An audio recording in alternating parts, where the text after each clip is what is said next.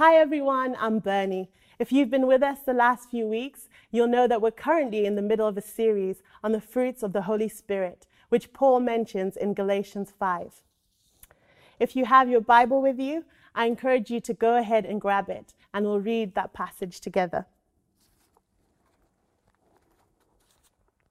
Verse 22 says this The Holy Spirit produces this kind of fruit in our lives love, joy, peace, patience, kindness, goodness, faithfulness, gentleness, and self control. So far, we've looked at the fruits of love, joy, and peace, but today we're going to talk about patience. To start, I thought it would be helpful for us to consider what the word patience even means. Some of you probably have an idea of what it means, but when I looked at the dictionary definition for this, I found it quite interesting. It defined patience as the capacity to accept or tolerate delay, problems, or suffering without becoming annoyed or anxious.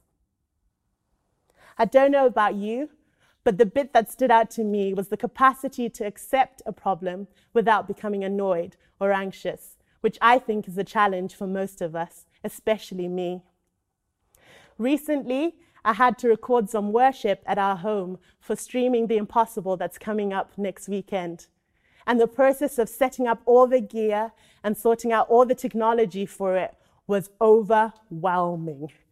Everything was going wrong. It took almost two days with the help of my housemate to figure it all out and to get everything to work. And by the end of it, I had little to no patience left. When was the last time you embraced the problem without becoming anxious or annoyed? Would you say that you're naturally a patient person? And would others be able to say that about you? During this lockdown period, We've all had to accept delays to things that are really important to us. Some of you are going to get married, and others were looking forward to holidays or trips abroad, and summer festivals like DTI and David's Tent. There are probably a lot of things that you may feel like you're missing out on in this season of life. But in the midst of these frustrating circumstances, there's an opportunity for us all to embrace learning patience.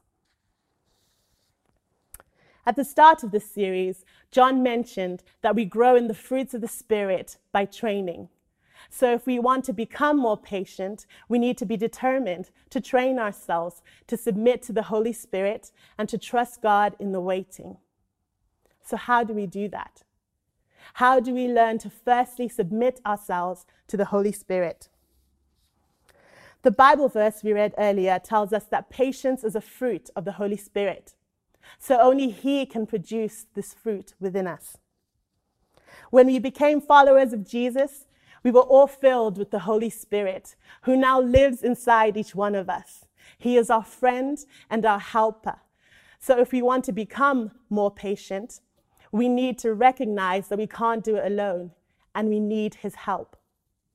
In verse 16 to 17 of Galatians 5, Paul says this let the Holy Spirit guide your lives. Then you won't be doing what your sinful nature craves. The sinful nature wants to do evil, which is just the opposite of what the Spirit wants. And the Spirit gives us desires that are the opposite of what the sinful nature desires. These two forces are constantly fighting each other, so you are not free to carry out your good intentions. So here, Paul tells us that as followers of Jesus, we have this inner conflict within us, where the Holy Spirit desires one thing for us to be patient, and our sinful nature desires another for us to be impatient. But in the midst of this inner conflict, he urges us, Paul urges us to follow the Holy Spirit and to choose to allow his desires to guide our lives. In verse 24, Paul goes even further to say that those who belong to Christ Jesus have nailed the passions and desires of their sinful nature to his cross and crucified them there. That means our sinful nature no longer has a hold over us. It's been put to death. So we don't have to submit to its desires and we don't have to follow them. And the process of crucifying these desires isn't just something that we do once. We've got to do it every single day. Because the truth is, we don't just wake up patient. We've got to learn to submit to the Holy Spirit, and we've got to be determined to grow in it. It won't always be easy, but that's the kind of life we're called to live. That's what Jesus meant when he said we are to deny ourselves, take up our cross daily, and follow him. So, whenever we're faced with situations that stir up that conflict to either be patient or impatient, we can submit to the Holy Spirit by choosing to be patient. And the more we do that, we crucify our desire for impatience and we allow the Holy Spirit to develop his patience within us. Sometimes patience isn't just about the little everyday frustrations, like being stuck in, tra- stuck in traffic or having to wait in a long queue to do your shopping. Some of you may feel like you're impatient for God to show up in more significant ways, and we need to learn to trust Him in the waiting. I'm sure most of you would agree that being made to wait is never ideal. But often, when patience is mentioned in the Bible, it's usually associated with the requirement to wait. Psalms 37, verse 7 says this Be still before the Lord and wait patiently for him. And Psalms 27, verse 14 says, Wait patiently for the Lord. Be brave and courageous. Yes, wait patiently for the Lord. So, if we're serious about becoming more patient, we need to learn to embrace a process of waiting. And the Bible gives us many examples of people who had to embrace this process too. Abraham waited 25 years to have his son, Isaac. Joseph waited nearly 14 years before he became ruler of Egypt as Pharaoh's second in command. David waited nearly 15 years from the time he was anointed king and actually became king. And Jesus waited 30 years before he began his public ministry. You know, if all of these people can wait, then so can we. The Bible tells us that God has a plan for every single one of our lives, but often He asks us to wait. And although waiting is necessary to developing patience, it can be uncomfortable and really painful. Over a year ago, I had a dream where I was sat in a classroom and suddenly a rainbow appeared outside. I remember feeling overwhelmed with excitement, and all I wanted to do was to catch this rainbow. So I left the classroom and started running towards it. But every time I got close, it would move its position to be even further away. And each time it moved, I would chase after it again. But the same thing kept happening, kept happening, and I became more and more frustrated because no matter how hard I tried, I just couldn't catch it.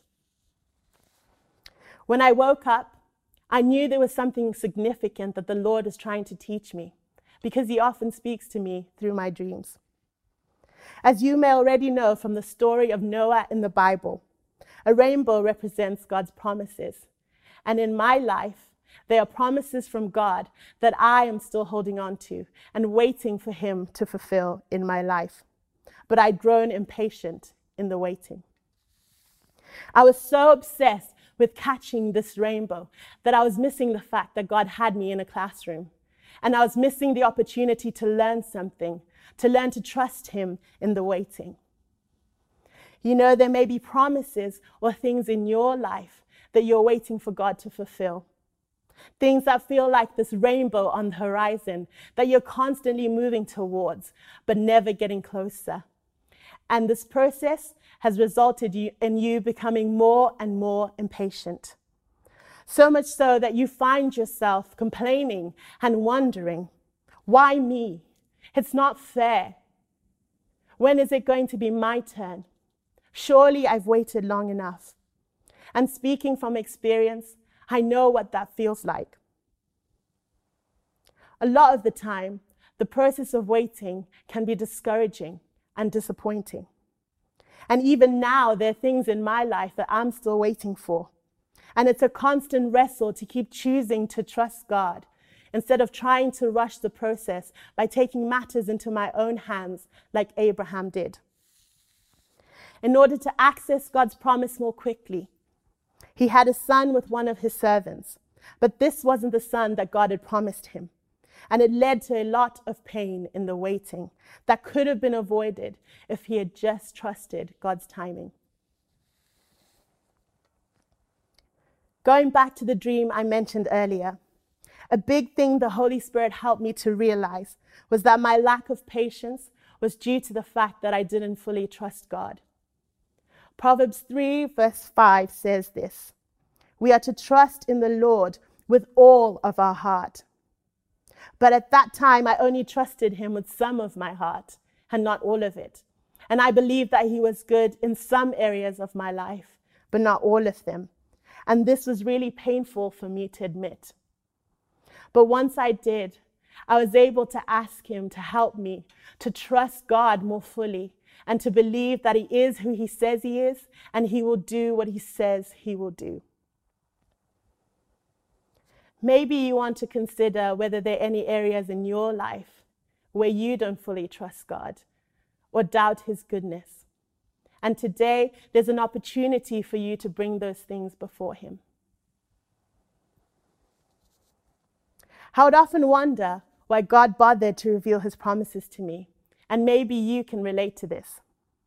I thought surely it would have been less painful not knowing, because then I wouldn't have these longings in my heart and when they'd happen, I'd be pleasantly surprised. I would also wonder if maybe God had changed his mind. But then the Holy Spirit, in his kindness, helped me to realize these two things. Firstly, God's promises were never meant to hurt me or to frustrate me, but rather to bring me hope, a joyful expectation of his goodness and his love towards me. And secondly, God never changes his mind. In Hebrews 6, verse 17 to 18, Paul tells us that when God promised Abraham a son, he also bound himself with an oath, so that those who received the promise could be perfectly sure that he would never change his mind. So God has given both his promise and his oath. And these two things are unchangeable because it's impossible for God to lie. You see, God keeps every promise that he makes. He doesn't lie and he doesn't change his mind. So that's what makes him so trustworthy. And when we may have a tendency to fudge the truth sometimes or to even change our minds, he never does. The Bible tells us that He has plans to prosper us and not to harm us. And He works all things together for our good, even the bad things, so we can trust Him. We can trust His character and we can trust His plans for our life, no matter how long we have to wait to see them fulfilled. Growing in the fruit of patience is a process. You take it day by day. It will require you to be determined to train yourself to submit to the Holy Spirit and to trust God in the waiting. It will be costly, but it's so worth it because we get to look more like Jesus as we wait patiently for his will to be done in our lives.